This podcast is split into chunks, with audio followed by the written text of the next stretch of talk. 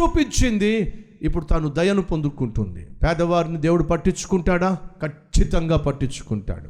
పేదవారి పట్ల దేవుడు జాలి పడతాడా? ఖచ్చితంగా జాలి పడతాడు. విధవరాలి పట్ల దేవుడు కనికరం చూపిస్తాడా? తల్లిదండ్రులు లేని వారి పట్ల దేవుడు ఆదరణ పుట్టిస్తాడా? ఎస్ ఇవన్నీ కూడా రూతు జీవితంలో మనం చూస్తున్నాం. ఒకరోజు నేను అమెరికా దేశంలో ఒక ఫ్రెండ్ ఇంటికి వెళ్ళాను. అద్భుతమైన ఇల్లు. చాలా చక్కని ఇల్లు. చాలా ఖరీదైనటువంటి కారు. అంతేకాకుండా వాక్య పరిచయం అయిపోయిన తర్వాత డే టైం ఖాళీగా ఉంటే తన దగ్గర ఒక మరబోట్ ఉంది. మోటార్ బోట్ ఉంది. దాన్ని తన కారు కట్టి తనకు మరొక పెద్ద వెహికల్ ఉంది. దాన్ని కట్టి బ్రదర్ సతీష్ రా చేపల పడ్డానికి వెళ్దాం రా అని చెప్పి అన్నాడు. అని చెప్పి ఒక పెద్ద లేక్ తీసుకెళ్ళాడు. ఆ మరబోట్లో తీసుకెళ్ళి చేపలు పడ్డానికి ఆ పెద్ద లేక్ తీసుకెళ్ళి మరబోట్లు తిప్పుతూ ఉన్నాడు. నాకు ఆశ్చర్యం వేసింది. చాలా కోటేశ్వడై ఉంటాడు. ఈ మరబోట్ ఏమిటి? వెహికల్స్ ఏమిటి? ఈ హౌస్ ఏమిటి? ఈ కారు ఏమిటి? ఆశ్చర్యపడిపోయాను. అప్పుడు నేను అడిగాను ఈ ఇల్లు ఎప్పుడు కొన్నావు? ఇదంతా ఎప్పుడు ఇది సంపాదించావు? అని అంటే అప్పుడు చెప్తున్నాడు నేను వాస్తవంగా ఆస్తిపరుడిని కాదు. ఆస్తిపరుడు కాకపోవడం ఏమిటి? ఒక ఇంట్లో ఒక మరబోట్ ఉందంటే ఒక మోటార్ బోట్ ఉందంటే అంత సులభం కాదండి. తప్పనిసరిగా ఆస్తిపడి ఉండాలి. ఆస్తిపడు కాదంటున్నావు ఏంటి సంగతి? అని అంటే అప్పుడు చెప్తున్నాడు నా భార్య హాస్పిటల్లో ఎవరైతే కొడుకుల యొక్క కూతుర్ల యొక్క ప్రేమ అనురాగం ఆప్యాయత నోచుకోలేక వృద్ధాప్యానికి వచ్చినప్పుడు వాళ్ళు పట్టించుకోకుండా వీళ్ళని హాస్పిటల్లో పడేస్తారు ఓల్డ్ ఏజ్ హోమ్లో పడేస్తారు. అలా ఓల్డ్ ఏజ్ హోమ్లో పడేస్తే నా భార్య ప్రతిరోజు సాయంత్రం వెళ్ళి అలా ఓల్డ్ ఏజ్ హోమ్లో పడి ఉన్నటువంటి పెద్దవారి దగ్గరికి వెళ్ళి ప్రేమతో పలకరించి వారికి కొన్ని గంటల సేపు ఉండి వారికి ఆ క్రీస్తు ప్రేమను చూపిస్తూ వాళ్ళని ఆదరిస్తూ నాలుగు మంచి మాటలు చెప్తూ ఉంటుంది. సరే ఏమైంది? ఆ విధంగా విడనాడబడినటువంటి ఒక తల్లి దగ్గరకు వెళ్ళి నా భార్య చాలా కాలం ఏసయ ప్రేమను క్రియల్లో చూపించింది దయను చూపించింది. మేము పెద్ద గొప్పవాళ్ళం కాదు ఆస్తిపరులం కాదు. సరే మరి ఏమైంది? నా భార్య ఆ విధంగా ప్రతిరోజు వెళ్ళి కూర్చొని తనతో మాట్లాడుతూ ఏసై గురించి మాట్లాడుతూ ప్రేమగా మాట్లాడుతూ ఆదరణగా మాట్లాడుతూ టైంకి ట్యాబ్లెట్లు వేస్తూ తనకు ఆ- అండగా నిలబడింది ఆ వృద్ధాప్యంలో చివరి దినాల్లో. తను చచ్చిపోతూ చచ్చిపోతూ నా కన్న కొడుకులు ఉన్నారు నన్ను పట్టించుకోలే నా కూతుర్లు ఉన్నారు కనీసం ఫోన్ చేసి నాతో మాట్లాడలా? నువ్వు తెలియదు తల్లి. ప్రతిరోజు వచ్చి నా పక్కనే కూర్చుంటున్నావు నన్ను ఆదరిస్తున్నావు.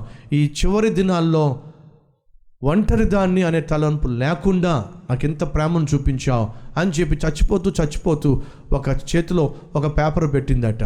ఏమిటి ఈ పేపర్ అని చెప్పి చూస్తే నా ఆస్తి అంతా కూడా నీకే నేను రాసేస్తున్నాను అని చెప్పి ఆమె ఆస్తి రాసేసి వెళ్ళిపోయింది. ఈరోజు మేము కలిగిన ఈ బిల్డింగ్ కలిగిన ఈ వాహనాలు ఇవన్నీ కూడా మేము సంపాదించింది కాదు. మరి దయాదాక్షిణ్యము ప్రసాదించిన బహుమానం. మేము దయను చూపించాం. ఆ దయ మమ్మల్ని ఏం చేసింది? ఏం చేసిందట? ఐశ్వర్యవంతులను చేసింది.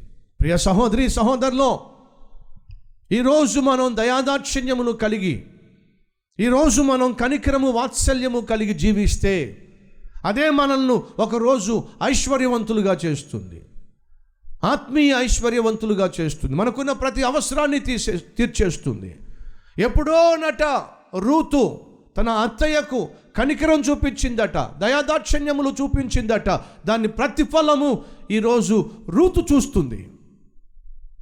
బోయాజు అంటున్నాడు ఇక మీదట నువ్వు వేరే పొలానికి వెళ్ళాల్సిన అవసరం లేదు. దిక్కు మొక్కు లేని దానిగా అందరి దగ్గరకు వెళ్ళి దేహి అని చెప్పి అడగాల్సిన అవసరం లేదు. అమ్మా! పనికత్తలు పనిచేస్తున్నప్పుడు వాళ్ళని గమనించు వారు నీ కోసం ప్రత్యేకంగా కొన్ని పనులు కూడా పెడతారు విడిచిపెడతారు. వెళ్ళి తీసుకో. ఎంత అద్భుతమైనటువంటి దేవుడు అండి మన దేవుడు.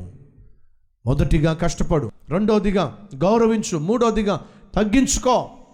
ఆ తగ్గింపు తత్వంలోనే దేవుడు గొప్ప ఆశీర్వాదాన్ని దాచిపెట్టాడు అని మర్చిపోవద్దని ప్రభు పేరట మనవి చేస్తున్నాను. పేదవారిని దిక్కులేని వారిని ఆ దేవుడు పట్టించుకుంటాడా? ఖచ్చితంగా పట్టించుకుంటాడు. ఎలా? మనం చూశాంగా. దేవుడు ధర్మశాస్త్రంలో ఖచ్చితంగా లిక్కింప చేశాడు పేదవారిని పట్టించుకోండి. తల్లిదండ్రులు లేని వారిని పట్టించుకోండి. భర్తను కోల్పోయిన విధవరాలని పట్టించుకోండి. వారిని నిర్లక్ష్యం చేయకండి. వారి కోసం పనులు విడిచిపెట్టండి. వారు కనీసం భోంచేయలాగున మీరు సహాయపడండి.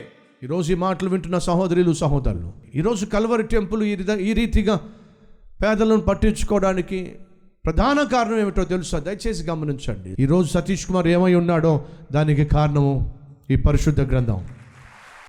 అలా చేయడం వల్ల ఏమవుతుంది? మనం దయాదాక్షిణ్యమును చూపిస్తే తిరిగి మనం దయాదాక్షిణ్యమును పొందుకుంటామనే సత్యము మర్చిపోవద్దు.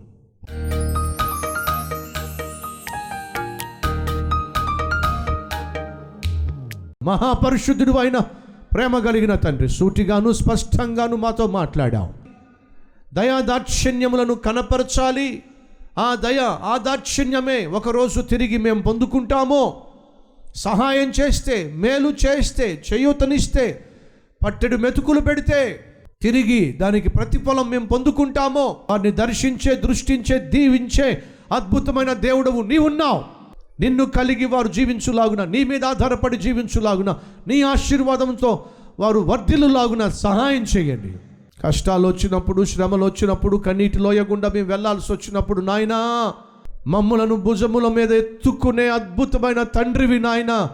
నిన్ను కలిగి మేము జీవించటం అద్భుతము. నీ మీద ఆధారపడి జీవించటం ఆశీర్వాదము. నిన్ను విశ్వసించటము.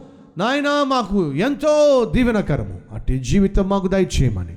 ఇకే సమస్త మహిమ ఘనత ప్రభావములు చెల్లిస్తూ ఏసు నామం పేరట వేడుకుంటున్నాం తండ్రి. అమెన్